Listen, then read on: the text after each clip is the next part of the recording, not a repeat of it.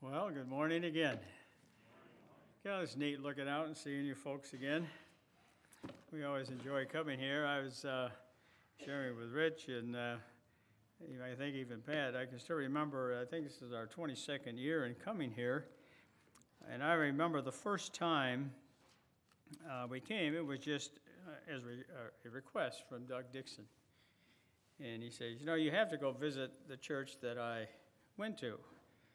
And he insisted. So I said, Okay, we'll go visit the church he went to. So one Sunday we drove up here and uh, introduced ourselves. And uh, who would have thought uh, things would turn out as they were? I had never had any intentions at all of ever speaking here. Um, but the Lord had other things in mind, evidently. But it's just so hard to believe uh, the number of years that have come and gone where we've had the privilege to fellowship with you, dear saints. And looking out, I see so many people I remember very well. We pray for a lot of few people. I don't think you realize how many different individuals we pray for uh, in this meeting, uh, almost on a daily basis. And it's good to see some new faces, uh, some I don't recognize, and trust that we'll get to know you folks as well.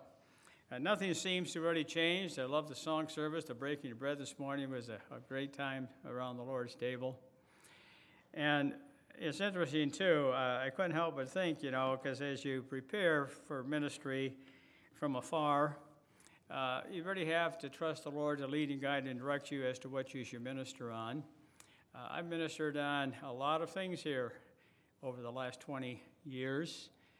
And uh, when Rod got up and read the little announcement, uh, I thought, oh, okay. I now I see why the Lord laid these six lessons that we're going to deal with on my heart. And, and, I didn't make these up for you folks by any stretch of the imagination. Some of these lessons um, I probably put together 20, 25 years ago. And, you know, when you've been speaking for over 50 some years, you've covered an awful lot of territory and yet I have so much more to learn, you know, and so you keep studying the Word of God. But we're going to have six lessons that I think are going to deal with some of the concerns that are being expressed. This isn't the only place that these concerns are being expressed. Uh, fortunately, it seems here you're willing at least to try to do something about those concerns. Unfortunately, in many uh, assemblies that I minister, they're concerned about these things, but they don't seem willing to do anything about those things. And, you know, we have to understand um, we are living in the time that the Lord could really come back at any moment. And we've been talking about that for many years. And, you know, it's getting closer and closer. And I know uh, as believers we're looking forward to that, but we also uh, realize that there's so many around us who don't know the Lord. Uh, we know that suffering is beginning to come to the household of God in America. Slowly but surely, you can see it creeping in. And you know, it seems uh, a lot of Christians do a lot of talking about what they would like to see take place and how they'd like to move forward in the things of the Lord, but they're not really willing to pick themselves up by the bootstraps and start doing those things. And I couldn't help but think, you know, there's one person who is really hard at work today, very hard at work, and his host, and that's Satan. Uh, he's not dragging his feet. I don't think he has feet, but I don't really know. it's a phrase. Or, but you know, the world around us and the evil one are hard at work. And you know, what's happening is all their forces and attention is being drawn really towards Christ and the followers of Christ.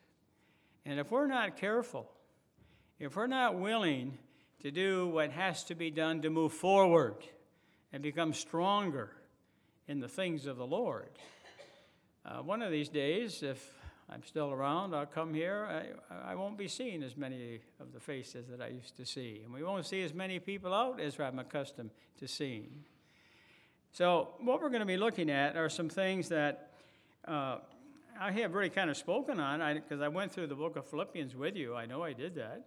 And I've already gone through the book of Colossians at a conference uh, where many of you people were involved. And I've already uh, gone through the book of Ephesians with you folks. I know I did that. I've got it written down on my lessons on the book of Ephesians. I did it at Claremont. So some of the things that we're going to talk about were discussed during those times, but the lessons that I put together uh, are not strictly from those lessons. And what I'm hoping to do is use as a title for this. You know, I'm not one usually to title things, but I've used this phrase before, and this really is really kind of the desire of my heart to get across. And the, and the statement is this Is God's will your will? And I want you to keep that before you as we go through the six lessons that we're going to be dealing with.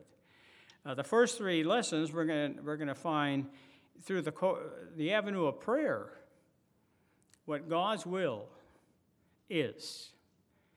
Because you see, the prayers in the three books that I mentioned Philippians, Colossians, and Ephesians we have three of Paul's, what we call the prison prayers. But remember, these really weren't Paul's prayers. These were the prayers that the Holy Spirit of God gave to Paul to pray on behalf of the saints while he was in prison. So these prayers are really the prayers of the Holy Spirit. The Holy Spirit is God. And this is in his way of saying, This is my will for you as my children those who belong to me. And we're going to find as we go through these prayers some of the things that we're praying about. In fact, all of them to some degree are taking place. But I can assure you, uh, they have to increase. They must increase. Because if they don't, we're going to begin to fall by the wayside. So, what we're going to be looking at today is in Philippians chapter 1 and it's Paul's prayer starting in verse, in verse 9, and it's only three verses. But it's amazing what we learn about the will of God for his saints in this prayer. And we're going to see the same thing as we look tonight in Colossians. And then when we get together, Lord willing, a month from now, we're going to look at the one, the two in Ephesians. And then we're going to focus in the evening on the lordship of Christ. Oh, that's a real concern with the Lord today. How his children just do not allow him to be Lord in their lives. And then, the last time we're together, we're going to look on a couple of lessons dealing with service. Because you see, we are to be busy doing the Lord's work in his will in our lives. So let's look at Philippians chapter 1, starting with verse 9. And here we have the Holy Spirit's prayer through Paul to the church at Philippi.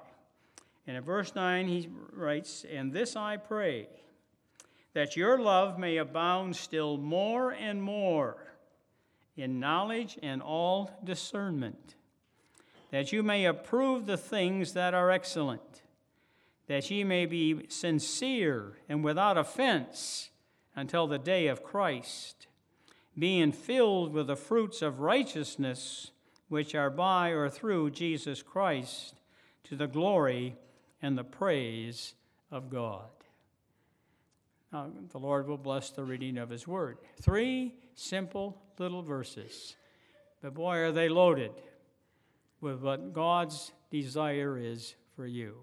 And remember, what we want to put before you is God's will, my will and particularly now in these particular areas. So let's just look at these a little bit more carefully. The first thing that we focus on here are four things come to mind in this passage that are really necessary to live the life of one who is alive in Christ. And you can only live this life if you're alive in Christ. You cannot do it apart from Christ, as we're going to see. But the first thing he prays for is that their love may abound yet more and more in knowledge and in judgment or discernment. Now, that's one phrase. Let's look at it again. That their love may abound, yet more and more in knowledge and in all judgment or discernment. So, the key thought here in this prayer is what? Your love. Your love for the Lord, as demonstrated by your love for the Lord's people. Now, we're not talking about the love of mere desire or emotions here. We're talking about love that deals with the nature of self sacrificing service. You know, the world talks all about the other two aspects of love. But you see, the love before us here is self sacrificing service for the Lord on behalf of one another. Now, love has been called the supreme proof of the reality of the Christian profession. You know, love professed must be expressed not only to God, but towards others. Did you get the emphasis there? We all profess to love the Lord, and we profess to love the Lord's people. Well, that's nice. But see, love is to be expressed, expressed towards God, and expressed towards our brothers and sisters in Christ.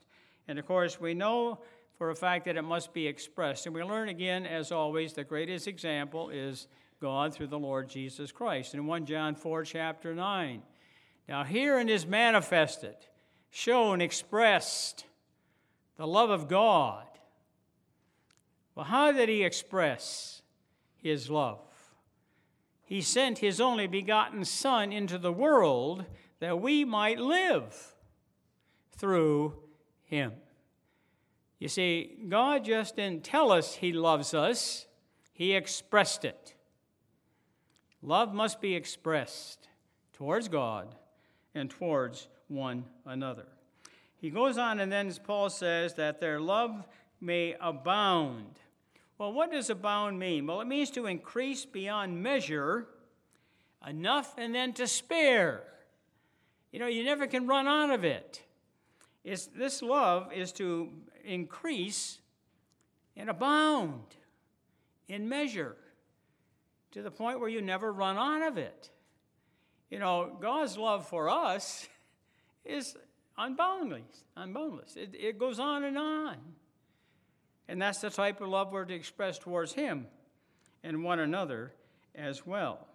It's interesting in 2 Corinthians 9 8, Paul writes, God is able to make to abound much more towards you all grace, so that ye always having all sufficiency in all things may abound much more unto every good work. Did you get the emphasis on the word abound? Abound. More, more, much more is to keep on taking place. And yet, and he even uses the phrase, yet more and more.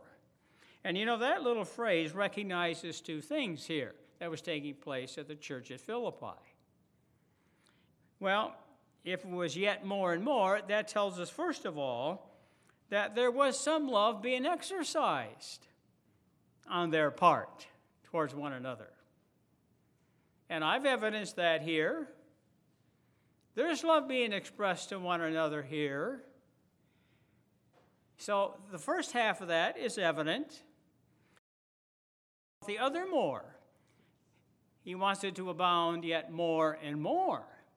Well, that implies that there's a deficiency in the amount of love that is being expressed to the Lord and one another.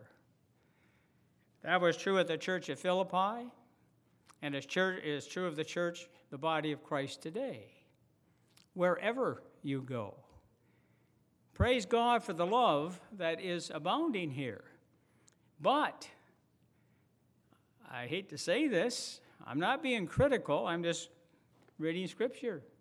There's a deficiency. Obviously. Is there room for more love to abound here? I'm sure there is. You see, that's what the Lord's will is for this assembly, for each one in it. Is God's will your will in relationship to this? Then he goes on and points out that two things are necessary for love to increase. The first one is knowledge. Now, what is knowledge in Scripture? Well, it's more than just head knowledge, it's spiritual insight based upon experience. And I've already shown you how we experience God's love. It was manifested. All right? So when we talk about knowledge here, it's more than just knowing it here. We have to see it expressed. And that's how we can experience in the lives of others. And you know, the best example I can probably give of this uh, is uh, in relationship to a husband and wife scenario. You know, do you love your wife? Did I love my wife when I married her? Yes. Well, after 51 plus years, I can assure you, I love her much, much, much more. Why?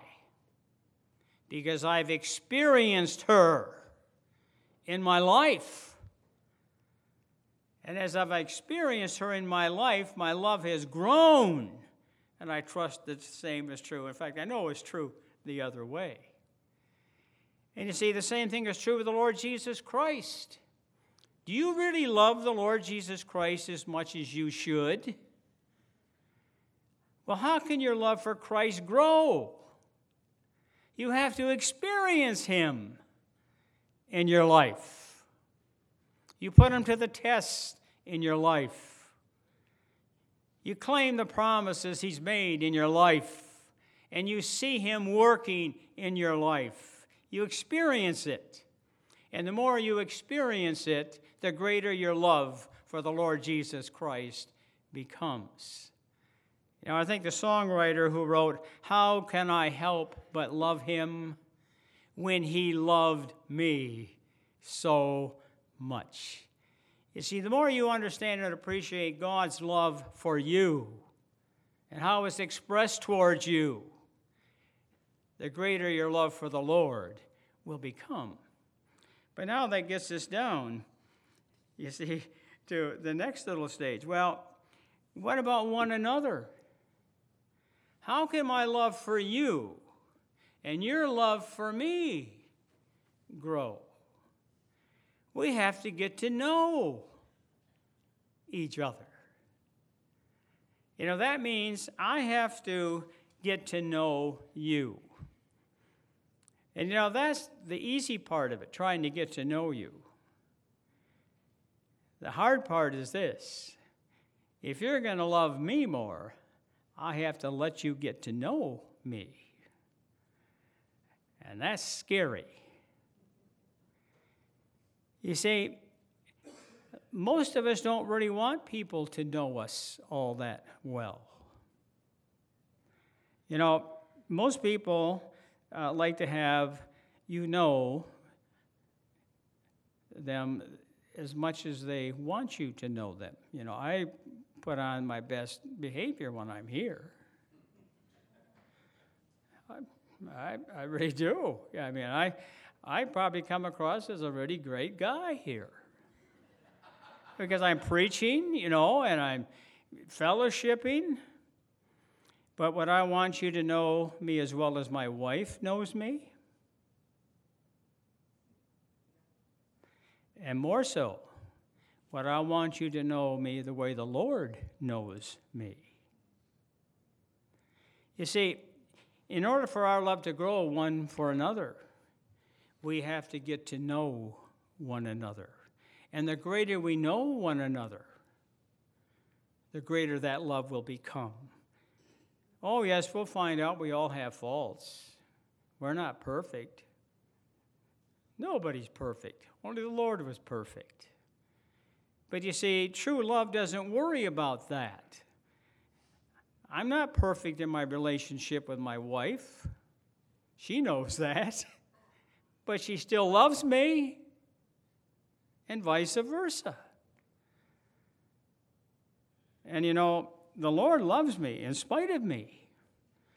Now, I realize when you look at the Lord, there's nothing not to love.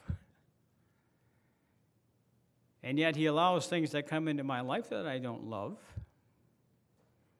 He, comes, he allows things to come into my life that discipline me. But why does He do that? Because He loves me. You see, even in those things, the trials, the tests of life, you learn how much the Lord loves you. So, you see, he says this love has to abound in knowledge, and then he also uses the word discernment. Well, you know, you can't discern love until you know.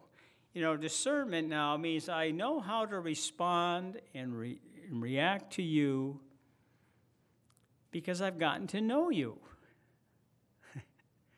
You know, if I know you and I know there are things that really, there are certain things that bother you, well, then I'll make sure I go out of my way not to do those things that bother you.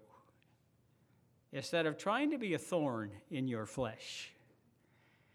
You see, it's what you, the insight you gain from knowledge now enables you to love out of discernment as well.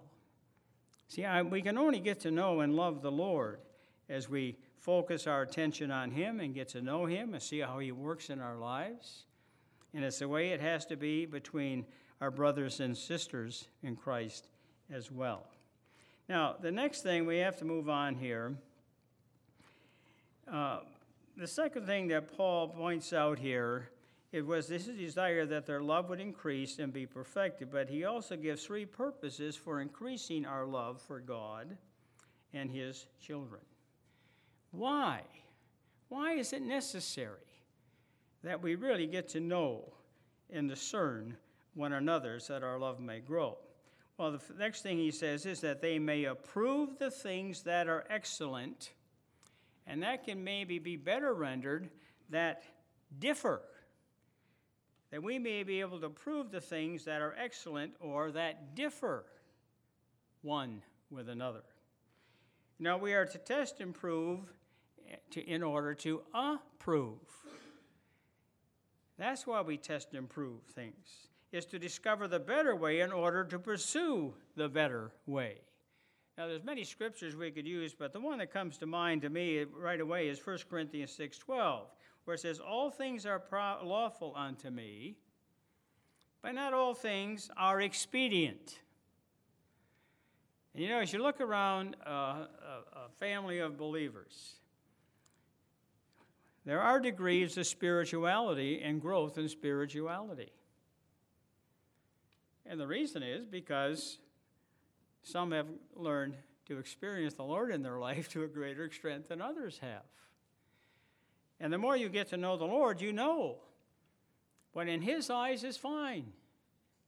Doesn't affect His relationship with you. But you know, others feel there are certain things that do affect their relationship with the Lord and their brothers and sisters in Christ. We differ on these things. So I learn, you know, as I study God's Word and wait upon the Lord, that yes, there's certain things that are all right for me to do, but I have brothers and sisters who don't think that I should be doing them. So, what should my attitude be? Well, it's time you become more spiritually mature and you'll understand. No, no, that's not what we're interested in here. If this is something that's going to offend my brother or sister in Christ, if I love them, I will not do them, even though I might have every right to do them before the Lord. You see, you have to approve so you can discern the better thing to do in a given situation. And as you look at love growing out of knowledge and discernment, it will enable us to recognize the more excellent way in our relationship with God and with others. For instance, if you just go over to chapter 2 of Philippians, there's just two verses up there, 3 and 4, that kind of put this in a nutshell. Let nothing be done through selfish ambition or conceit, but in lowliness of mind, let each esteem others better than himself. How many people do you know that really consider everybody else is better than them. It's almost always the opposite. It really is. But here we're told you're to esteem others better than yourself. That means you put their interest before. It says, and each of you look not only on his own interest, but on the interest of others. See, this is the practical, it's kind of the rubber hitting the road aspect of love in relationship to God and to one another. A third thing, that they might be sincere and without offense, being filled with the fruit of righteousness. Boy, there's a mouthful in that little phrase. We're to be sincere, we're to be without offense, and we're to be filled with the fruit of righteousness. And you know, as I thought of those three phrases, Galatians 5 22 and 23 comes to mind immediately. Because you see, it deals with the care and, the, uh, and conduct in three different directions it's towards God, it's towards mankind, mainly my brother and sister in Christ, and also in relationship to myself. So the first one he says, we are to be sincere. That's his prayer. Well, sincere towards who? Towards God. How sincere are you really towards God? Well, let's go back and look at the first three fruit of Galatians 5:22. Now I know I understand all nine fruit are one fruit, so don't let's not get off on that.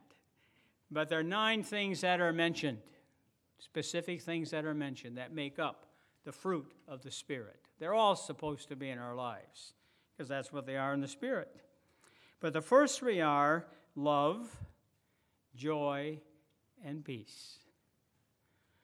Well, I'm to be sincere, you see, towards God, and it's reflected in these three areas.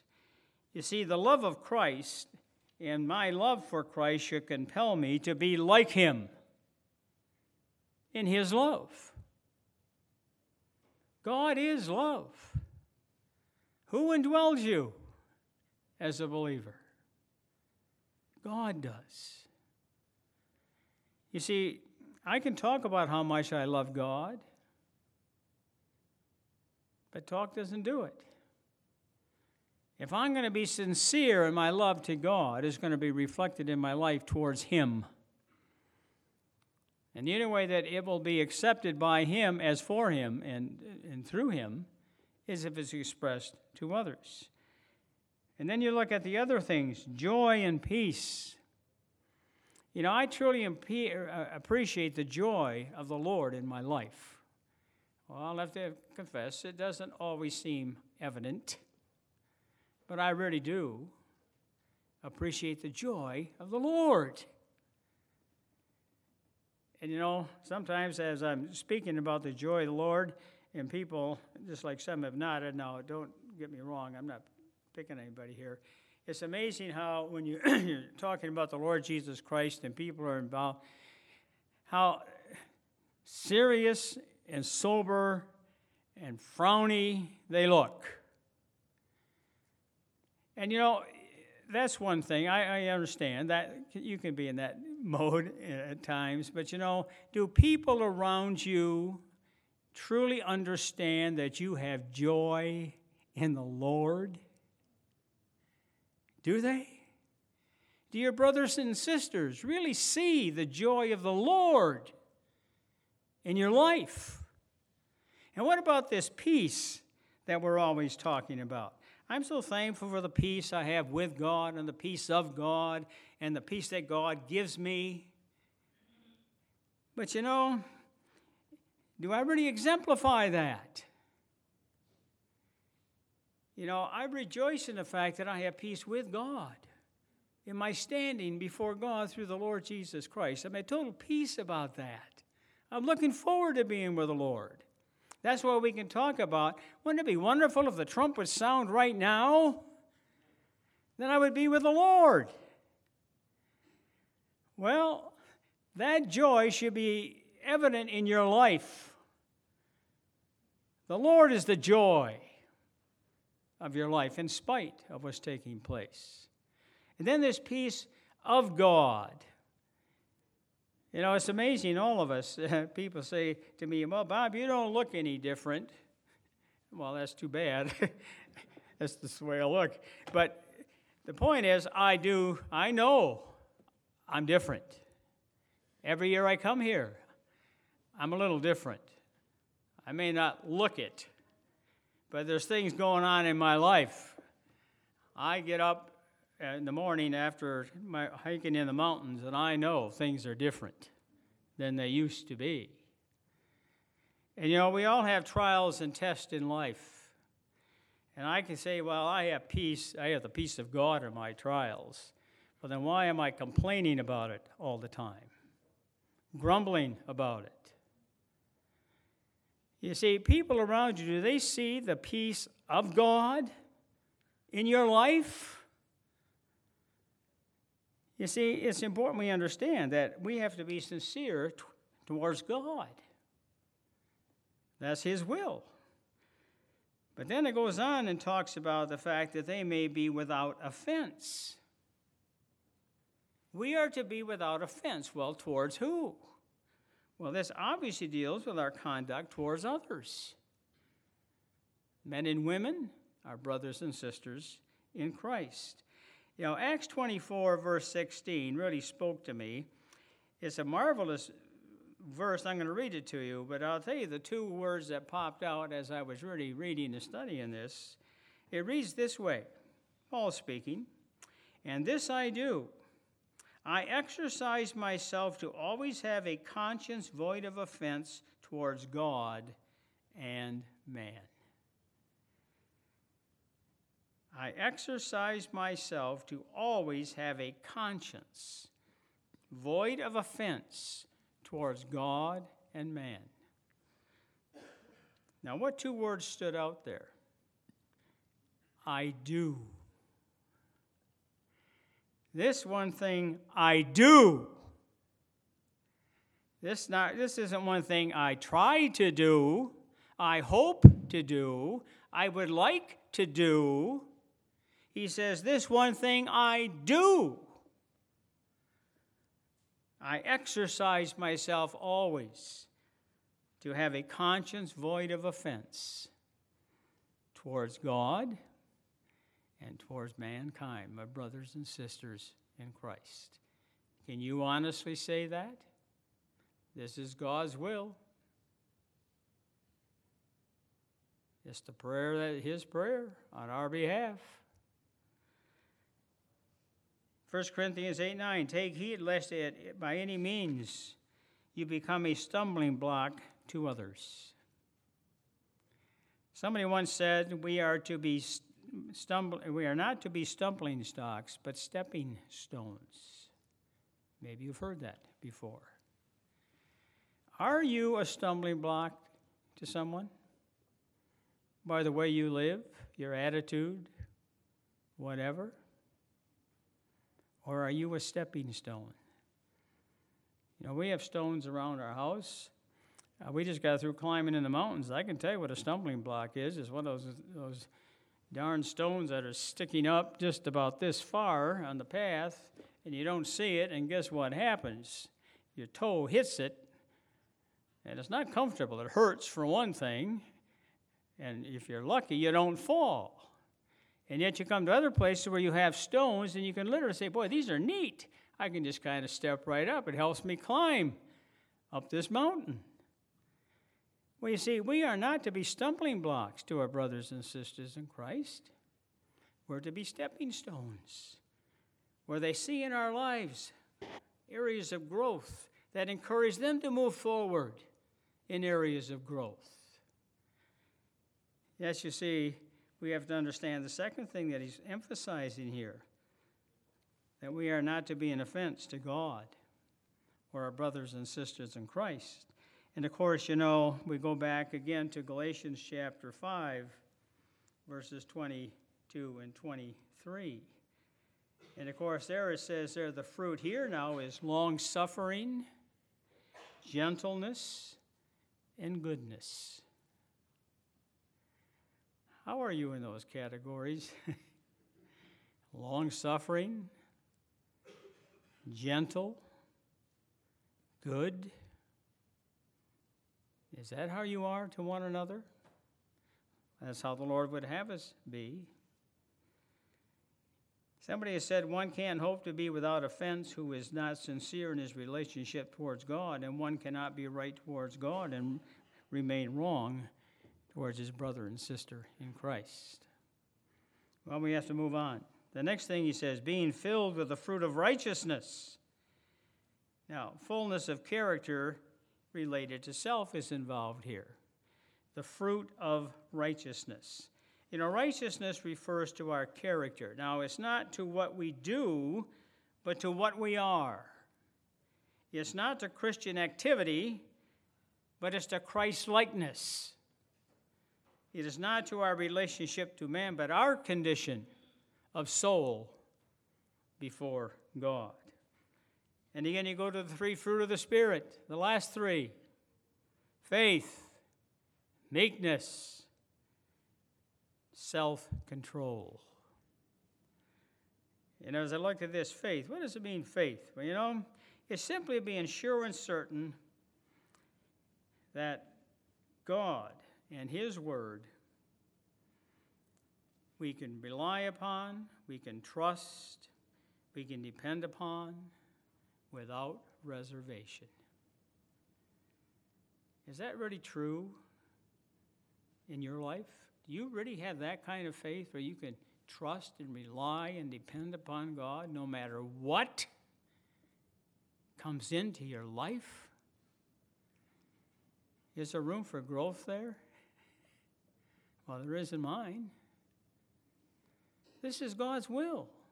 He wants us to trust Him, depend upon Him, rely upon Him completely in every aspect of life. Meekness. Well, meekness has been described many ways, but I think it's primarily in the context here enduring injury with patience and without resentment, even when you have the right or the power to retaliate. You know, the truth of the matter is, we don't always treat each other very well. And how do you respond when a brother or sister in Christ offends you, hurts you, says something about you that isn't true, how do you respond? This is a tough one. You know, the normal reaction is to retaliate. I've had people say some pretty nasty things about me over the years, even in my ministry. What am I supposed to do about that? Well, my suggestion is I'm going to let the Lord deal with it. Just let the Lord deal with those things. You see, that's the aspect of meekness. I'm going to let the Lord take care of it. Not easy to do, but it's what the Lord would have us do. And the final one here is self control, discipline. And of course, primarily to me, self control and discipline is nothing more than surrendering, surrendering my will to the will of God. And we find when we don't do that, we find ourselves in a lot of trouble. And we're not very good testimonies for the Lord Jesus Christ. You see, I couldn't help but think of Daniel in chapter 1, verse 8. What did Daniel do? He purposed in his heart, purposed, determined, self disciplined that he would not defile himself. No one can make you defile yourself. No one. But you must purpose in your heart not to do it yourself. And that's where we get in trouble. We don't do that. You see, in Paul's prayer, he reminds them how that this is really all possible. And we'll have to uh, just summarize this quite quickly here, but he expresses three things in verse, starting in verse 10. You see, all these things we've been talking about are possible. Do you honestly believe that? I know if you're looking at yourself, you're saying, Well, I'm sorry, Bob. I'm a total failure. And if I'm looking at myself, I'd have to say the same thing. But these things are possible. And why is that? Well, he gives us three reasons why. The first expression is in verse 10 until the day of Christ. This is the motive. You live in view of Christ's return. In fact, we were just talking with Bob a little while ago about how we're looking forward and we feel the Lord's return is coming close. You know, we do a, we do a lot of talking about that. But do we live like that? If I live today honestly believing it could be today, how different my life would be today. You see, living in view of Christ's return enables us to do the things that this prayer is bringing before us. The second thing is by or through, in verse 11, by or through Jesus Christ. You see, here's the divine secret and blessed truth it is only possible through the power of Jesus Christ within us. Many verses come to mind, but the one that really speaks to me the most of any is uh, one John 15, 5, where Jesus says, I am the vine, Ye are the branches. If ye abide in me, and my word abides in you, you will bear fruit. What's the secret? He's the secret. We have to rely and depend upon Him to give us the power and the grace to fulfill His will as revealed in this prayer. And the final thing in verse 11, the last part, is everything we do should be under the praise and the glory of God. Is that what you, how you do everything? Is that what's upmost and foremost in your mind? That what I'm going to say or what I'm going to do or how I'm going to react is under the glory and praise of God? Just think about that for a moment. This is the ultimate object of the type of life that we're talking about here in this prayer. You know, just as an example, if I'm up here to impress you today, this is of no avail and of no value for me. Or am I up here so you will praise me? Dread the thought. How about it just to please myself? Hey, Bob, you're doing good. You're preaching the word today.